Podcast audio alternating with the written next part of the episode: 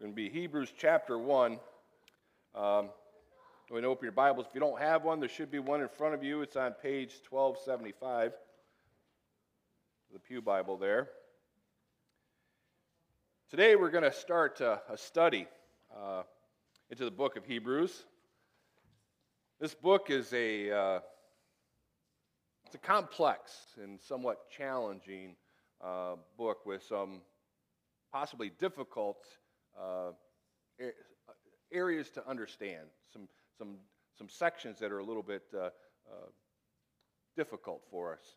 Um, but I think some diligent study uh, can extract the, the important truths that it contains. And, and part of the reason why it sometimes can, can seem a little uh, uh, dis, I don't want to say disconnected, but um, it can be a little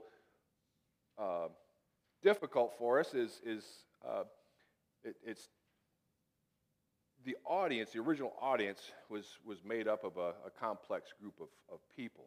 Um, it, was, it was one people's group, but within every people's group, there's, you know, there are different people within that, that group with different levels of, of understanding. And so, uh, so this book was written with that in mind. And so occasionally he would, he would jump from speaking to this group to, to then talk to this group and then go back to this group. And so uh, um, we'll work our way through it uh, because I, I, believe the, the message of, of Hebrews is as relevant today as when it was written.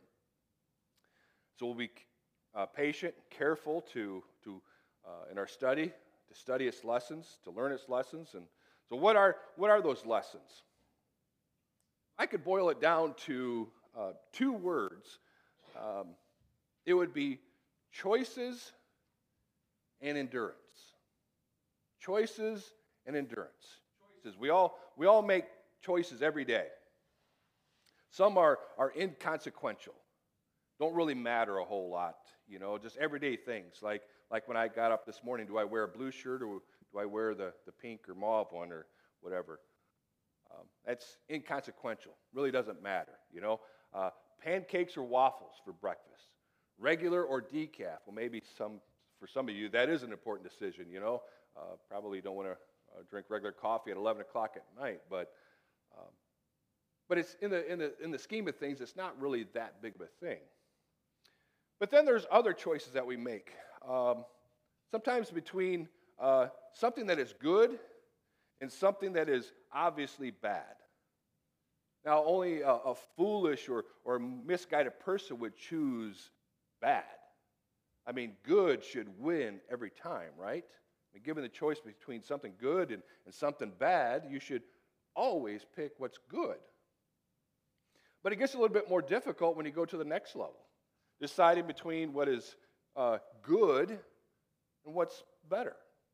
Um, the logical choice would, would, would seem to, to be for better, but sometimes it's not as clear cut as that first choice between good and bad. The differences between good and better might be slightly insignificant, they, they may just be degrees. And maybe it doesn't seem like enough uh, uh, to make a change from this one to that one. So we, we stay with the familiar, with the good, this, because it just feels more comfortable. It's what we know. Many people will stick with they have because, after all, it's, it's not bad, it's good. Next choice is even more difficult better or best. Uh, again, the obvious choice should be best every time. That's what we would think logically. You would think that uh, you would pick the best thing, but many people miss what is best and settle for, for better or, or simply good. Again, for them, it's just better. It's just easier, uh, more comfortable to stay with, with what, they, what they already know. And if it's not bad, then why change? I know this. I mean, we're people, we're all people that we don't like change, do we? We don't like change. Nobody likes to sit in a different spot in church. I, lo- I see the looks on your faces if, if, if somebody sits in your spot.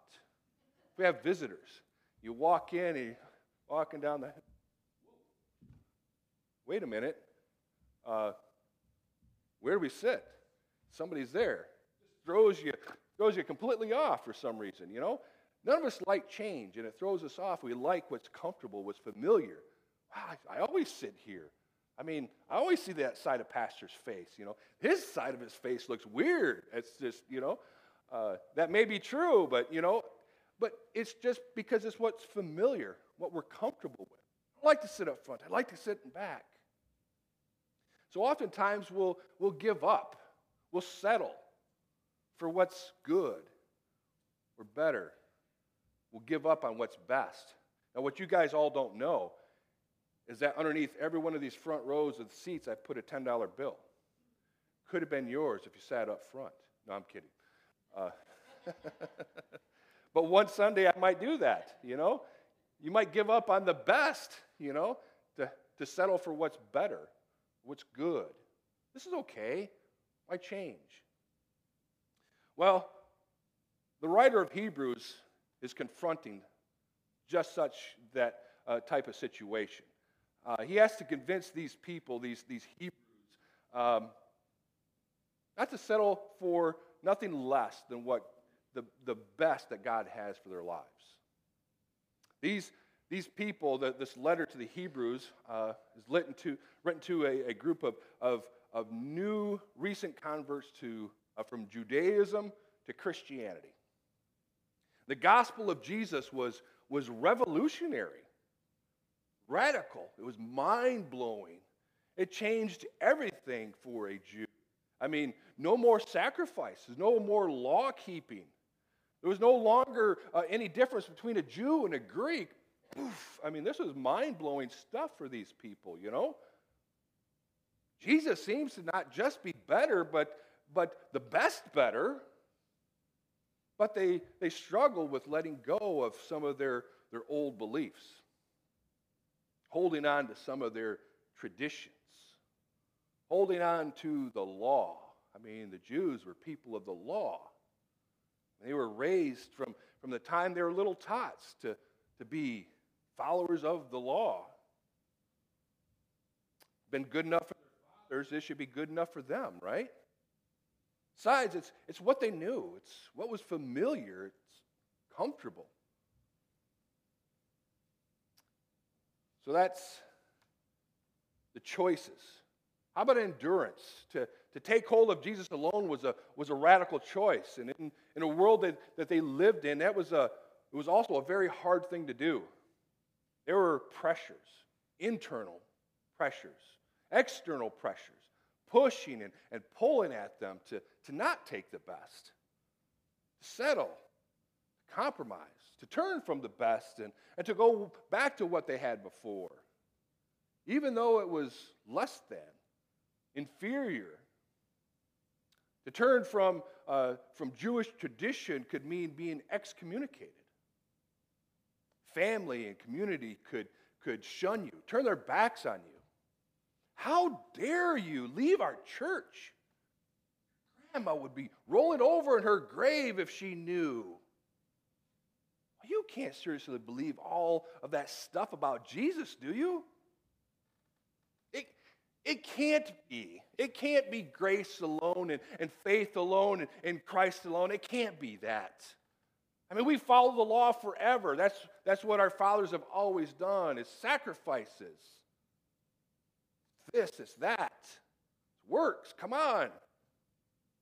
Now, don't forget, you still have to do your grain offering tomorrow. I go, well, wait a minute. That's, that's not what the gospel said. That's not what I was told about Jesus. Jesus paid it all. But when the world around you presses in, it, it, can, it can seem easier to settle. And everyone is telling you, no, don't go that way.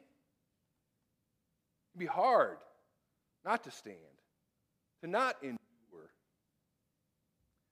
And we face many of the same choices and pressures today.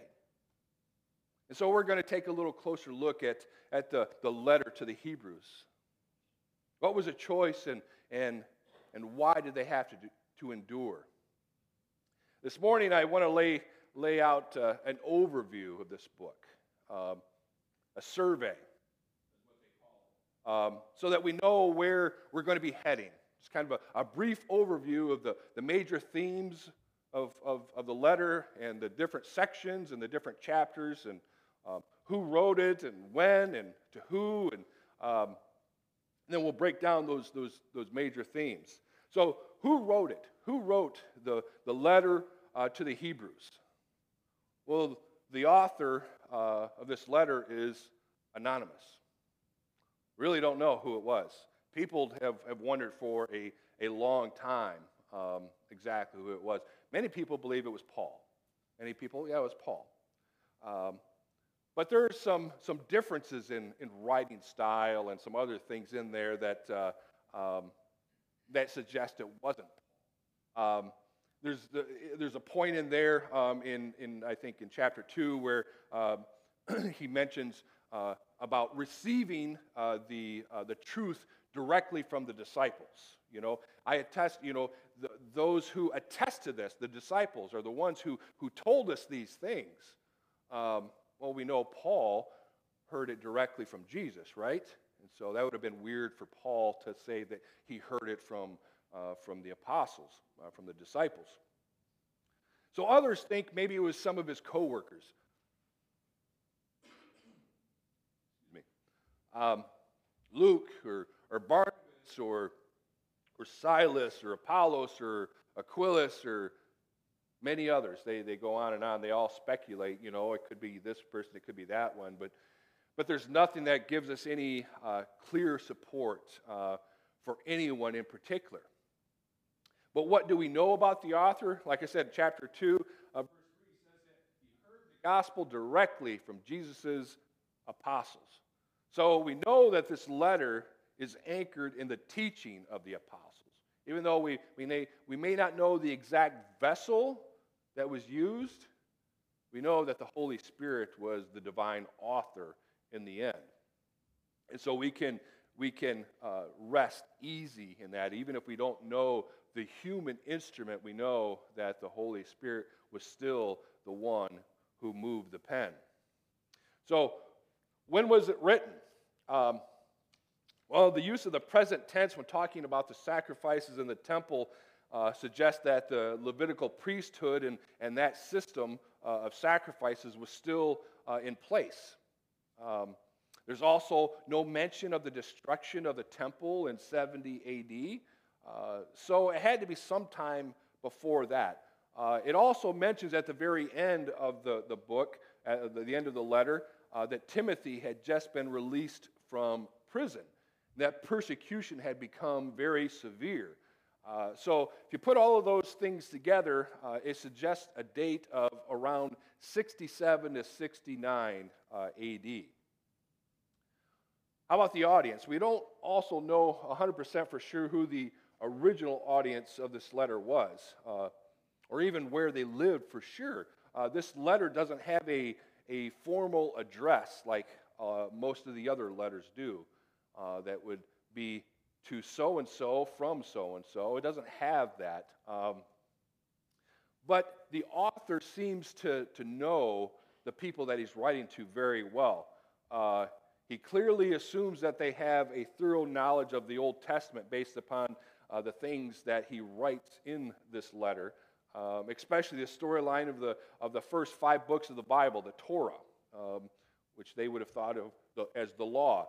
Uh, about how Abraham's family became the, the nation of Israel, how Moses led them out of slavery in Egypt, how he led them to, to Mount Sinai where he received the Torah, the law, uh, where uh, they had made a covenant with God, uh, where they, uh, they had built a tabernacle where the priests offered the sacrifices, uh, how they had wandered through the wilderness, wilderness before they entered into the promised land. So uh, the author doesn't explain any of these things uh, to them. He just, he just writes and he, as if he expects them to, to already know all the details uh, about these stories. So it's most likely made up uh, uh, of a uh, all Jewish Christian audience.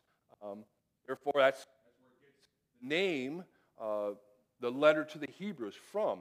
Hebrews is, is another name for the Israelites. And so um, chapter 10 shows that this, this church community was, uh, uh, was facing persecution and even imprisonment uh, because of their association with Jesus. And so um, some were, were walking away from Jesus and some were abandoning their faith altogether. And so this explains the purpose and the structure of the letter. Um, the structure first, there's a, a, short introduction, and it's followed by four distinct sections um, that I mentioned that we're going to kind of look at. Um, and in those, the author compares and contrasts Jesus with key people and events in, in Israel's history. Uh, first, the first section, Jesus is compared with angels in the Torah. Uh, then he's compared with Moses in, in the promised land. And then third, he's compared with the priest and, and Melchizedek. And lastly, with the sacrifices and, and, the, and the old covenant. And the, the author has two main goals uh, in these contrasts that he writes in these different sections. Uh, the first uh, goal is to elevate, to show Jesus as superior to anyone or, or anything else. Show, showing that Jesus is worthy of all their trust and devotion, um, that he is the best choice. Uh, why would you want anything else? Um, the second goal is to challenge the readers uh, to endure, to remain faithful uh, dis, uh, to Jesus despite the persecution that they were facing, despite the pressures that they're, they're feeling to, to go back to the old things and to dismiss the things that they have heard of Jesus. So, in every section, we, we, he includes a strong warning to, to not abandon Jesus. Uh, there's consequences when you give up God's best. It's far greater than you can imagine, so you need to consider it carefully. So, uh, so with that, let's, let's kind of dive in a little bit and see how this all unfolds. We're just going to read uh, the, the opening section of, of, the, uh, of the letter just to kind of acclimate ourselves. So Hebrews uh, chapter 1, and uh, we'll read the first 13 verses. Uh, again, page 1275.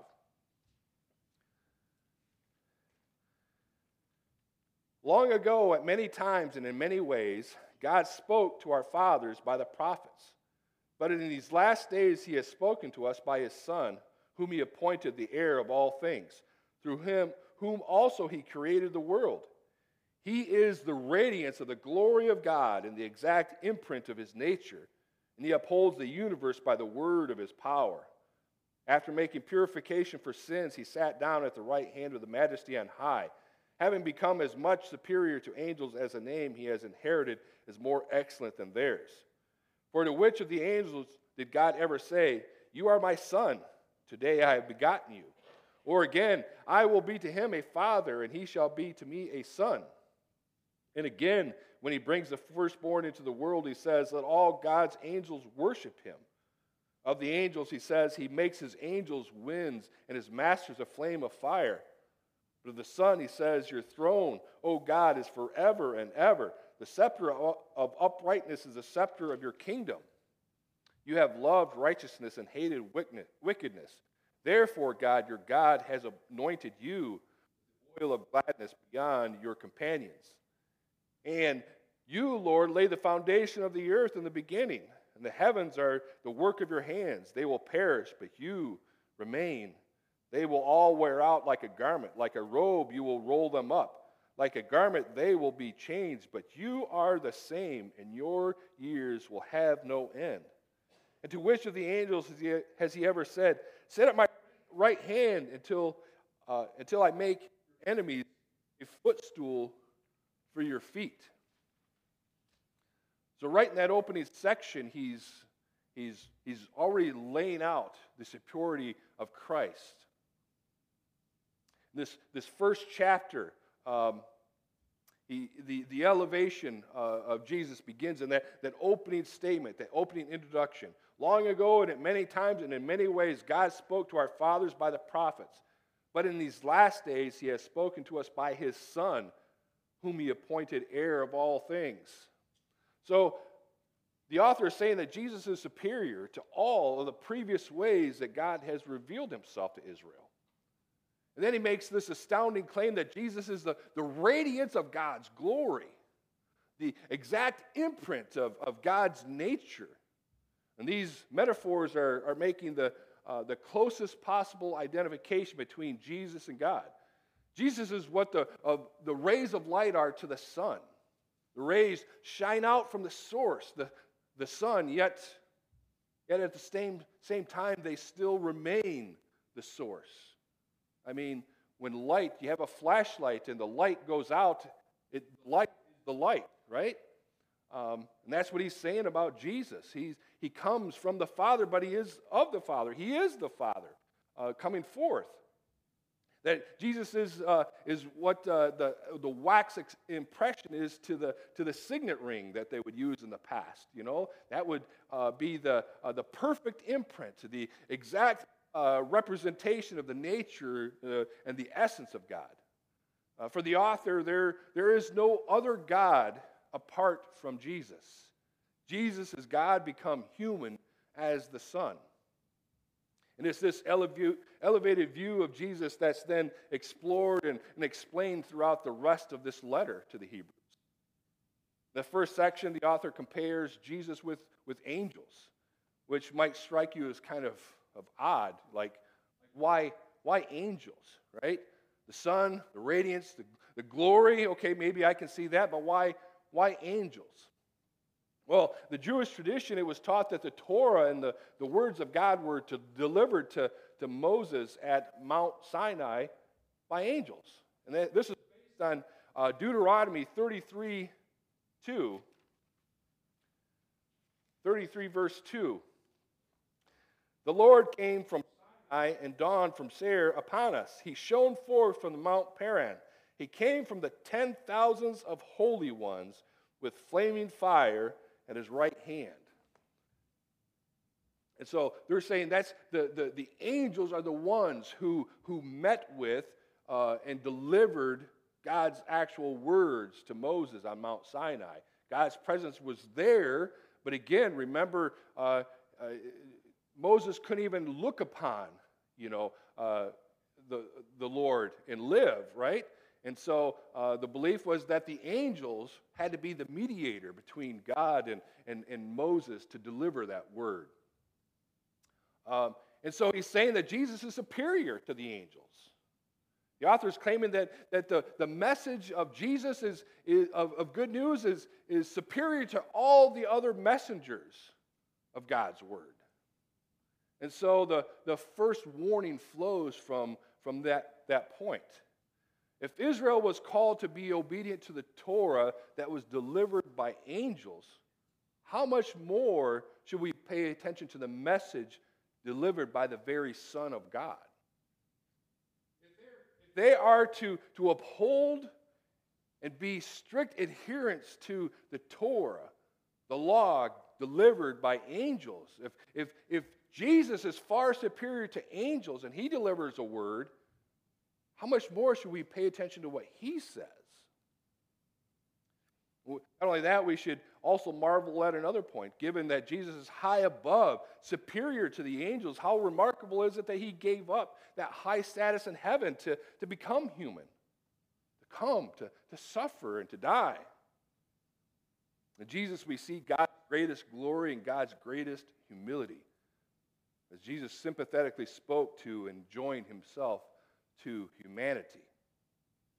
So that's kind of the, the overall of, of verse uh, of chapters 1 and 2. And then chapters 3 and 4, we see that Jesus is superior to, to Moses, um, the great patriarch that, that led the people uh, of Israel out of Egypt through the wilderness, through the wilderness and, and, and built the tabernacle.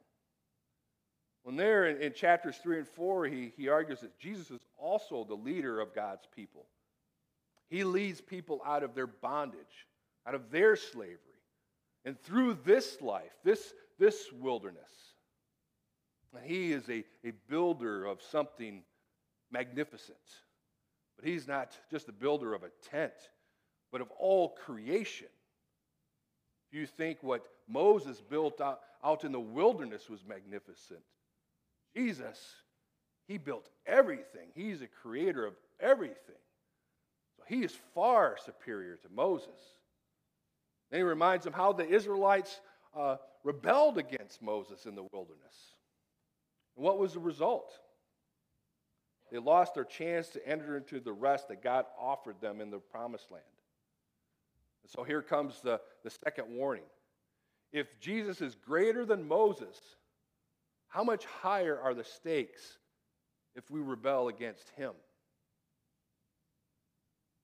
We're also wandering through the wilderness here on earth.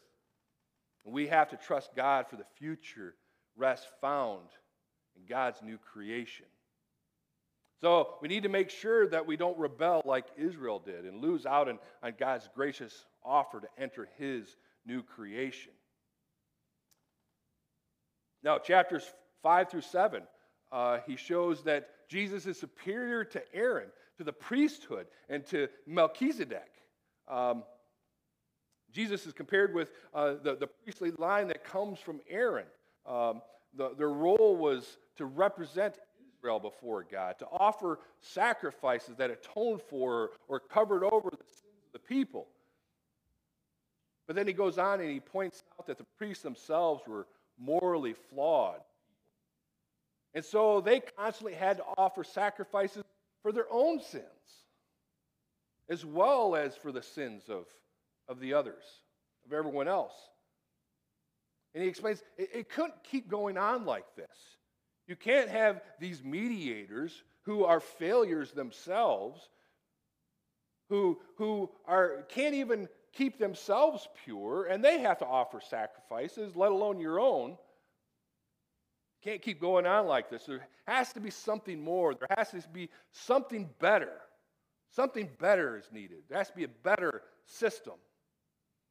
And so he argues that Jesus was that something more. Jesus is way better than the priest of Aaron. He is the ultimate priest. He is better than Aaron. But Jesus didn't come from the line of Aaron. Hebrews 5 6 says that Jesus was a, a priest in the order of Melchizedek, this uh, mysterious uh, priest king uh, from ancient Jerusalem. You hear uh, of, of, him in, in the stories of, uh, about Abraham. He was uh, the first to simultaneously be king and priest, high priest of Israel. King and high priest. Hmm. Sounds kind of familiar, doesn't it? Sounds like somebody else. I know. Yeah. Psalm 110, 4 also says that the, the messianic king from the line of David would be a priest in the order of Melchizedek. So the author's whole point is Jesus is the ultimate priest king. He is morally flawless. He is eternally available for his people. He's superior. He's a superior uh, mediator between God and, and humans. There's no other like him. The, the, the, the priest of Aaron may have been good. Mel, Melchizedek may have been better, but Jesus is best prophet, priest, and king.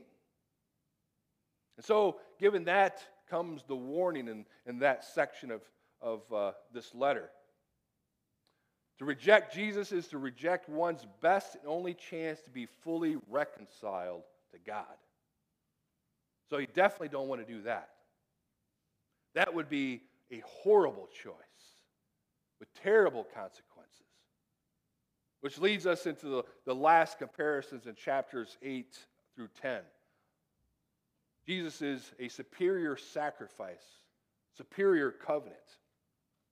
The writer shows how Jesus' death on the cross was the ultimate sacrifice, superior to all the animal sacrifices uh, offered in the temple. Those, those sacrifices had to be made constantly, daily for all these so called minor infractions of the law, but also yearly on the, on the Day of Atonement. I mean, it was all about sacrifices in, in, the, in, the, in, the, in that system. But Jesus, but Jesus offered his life once and for all. It was sufficient to cover the sins of the whole world, one and done. And so the Hebrews are warned against walking away from Jesus. It's, it's like turning your back on the gracious offer of God's forgiveness. Who would do that? Why would you do that? Jesus' sacrifice is, is permanent. This is the, the foundation of the new covenant spoken of, of by the prophets, where all sins are, are forgiven. Why would you turn from that? Why would you settle for something less? That's the best thing. You want to continue to have to offer sacrifices through people who, who can't, even, can't even atone for themselves? So now that the, the, the author has elevated Jesus through all of these contrasts, the, the final section is one big challenge to follow Jesus. Chapters 11 through 13 are uh, to run the race, to endure to the end. So think of the big picture. If Jesus, uh, in Jesus, we have found God's very word. Jesus, they have the hope for the new creation, for, for heaven, for the promised land. Jesus is their eternal priest, and he's the perfect sacrifice. And so now, because of that, they should, they should follow all of the, the models of faith found throughout the rest of, of, uh, of the scriptures. And there he, he then recounts the heroes of the faith. They did it, so you can too. Imitate these people. There's the, the exhortation that, that challenge is, is thrown down. Since we've been, uh, since we're surrounded by such a cloud of witnesses, they, we, should remain faithful to Jesus. Have a, a persevering faith. We need to throw off those things that hold us back, to, to run with endurance the race that is set before us, looking to Jesus, the founder and the perfecter of our faith. Trusting that despite uh, whatever hardships and, and persecution we face, God will not abandon his people. The author closes by saying, Bear with this brief word of exhortation. Bear with. Bear with. Receive it with open hearts and minds. That's what he's saying. Listen. Have an open heart, open mind to what I'm, what I'm trying to tell you. It's important. Bear with this. Have an open heart. Unlike those who in 2 Timothy uh, will not endure sound teaching, he's saying, listen. Open your hearts. I know this is going against the things that you have you were raised with. I know this goes against your traditions. I know this goes against those things that you would like to believe. There's exhortation. He says, exhortation to strongly encourage, to urge someone to do something, to push forward. He's calling them to make the right choice. Don't settle for good. Or even better, choose the best. Don't hold on to your traditions. Don't go back to where it's comfortable, where when the pressure is on, when the persecution comes. It's easy to run back to what's comfortable. Don't try to compromise and have it both ways. Don't think you can add a little Jesus to your old beliefs. We may be tempted to look at this and say, well, yeah. I mean, that's obvious. This is an obvious lesson for the Hebrews. Turn from that old system, turn to Jesus. It was the old covenant, this is the new covenant. What's the problem? How much more are we, are we tempted to forego sound doctrine so that we can hold on to our traditions, the traditions of different denominations? Some of us are raised in certain denominations who have their traditions. Why do we do it? Why do we do this? Oh, I don't know. We just We've just always done it this way. And so when you don't do it that way, it feels weird. Doesn't seem right. We want to go back. We want to go back to doing that. And even when we gain new teaching, better understanding about something in Scripture, we can, we can refuse to let go of uh, uh, what we used to know. Something that we've always believed about something. Well, I've, al- I've always believed this about that. Well, I understand that, but this is actually what it means.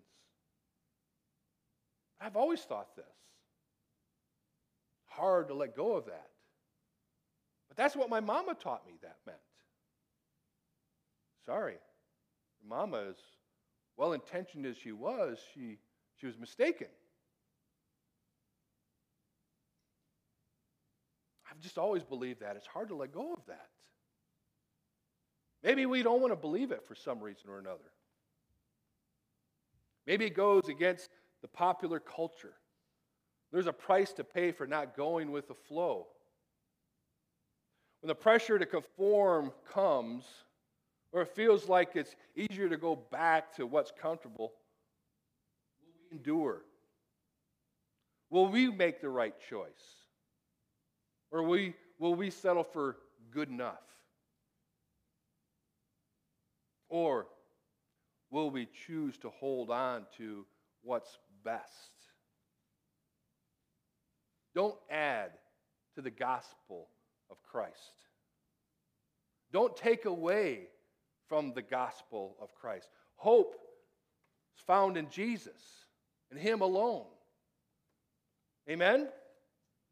And that's, that's why we have these cars to share that truth with the world. The world has a system that they say hope is found in. It ain't Jesus. We need to, we need to, uh, to hold firm. We need to endure. Hold on to what's best. Jesus and his sacrifice, his gospel is superior to anything else. Don't add to it. Don't take away from it. It's his gospel, it's not yours. Why would you ever settle for less? We need to choose the best. Christ is our solid rock. All other ground is sinking sand. We're going to close with that song here in a minute. And that's, and that's the truth that we need to hold on to. Christ is our solid rock. Other systems, other things that try to add to him or, or take away from him, it's all sinking sand. You're going to lose out. You're going to miss what is best. If you try to do it any other way but through Jesus, you will not find that perfect rest. You will not enter into the promised land. It's what the author, the, the letter to the Hebrews, is warning these people. You're looking to, to Moses and, and all of this. Look what happened when they rejected him when they rebelled against him, when they tried to do it their own way. Moses was up getting the Torah. What are they doing? They're down below. We can't wait any longer. We need something else. Ah, make a golden calf. Let's create our own system, our own way. What was the result? They lost out seeing the promised land. They had gone that far. But then they rebelled against Jesus. Don't rebel against Jesus. Don't go against his gospel. It's his gospel. Christ is our solid rock. All other ground is sinking sand. You will lose. Don't settle for anything but the best. Our challenge then is to throw off those things that hold us back from God's best. Those traditions, those, those things that, that we we grew up believing that we just don't want to let go of for some reason because that's what mama taught me and that's what grandma taught me or that's what I want to believe for whatever reason. When we're confronted with the truth, the gospel of Christ, truth of Scripture, we must throw those things off. We must be willing to humble ourselves, to accept the truth, to accept God's best, then run the race before us and endure to the end. Amen? That is our challenge that we will find here in the letter of the Hebrews. I look forward to the study. I look forward to the challenge for us to, to know what we believe and why we believe it. Those things that we must hold firm to so that we may endure and run that race until he returns. Amen? Let's pray.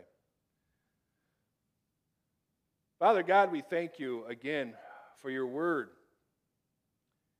We thank you for your provision to provide the instruction that we need. And even as the Holy Spirit led the author to, to send this letter to the Hebrews to, to point out to them the security of Christ, to call them out for their desire, their apathy to settle, to compromise, to accept the good or the better and reject what's best, to ultimately reject Jesus, prophet, priest, and king. Father, I pray that you would help us as we go through this study to, to recognize ourselves in those sections where He challenges us, those areas where He challenges our beliefs and, and our uh, desire to, to stay with what's comfortable, to return to those things that, we, that we've always known, reject the truth when it is given to us, that we would endure to the end, that we would run that race, so that ultimately one day we would find that perfect rest in glory with you. Father, we, we thank you for your word. We thank you that you've given us opportunity to study. Father, we look forward to all that you will teach us in the weeks ahead. We thank you in advance for all this in the name of Jesus. Amen.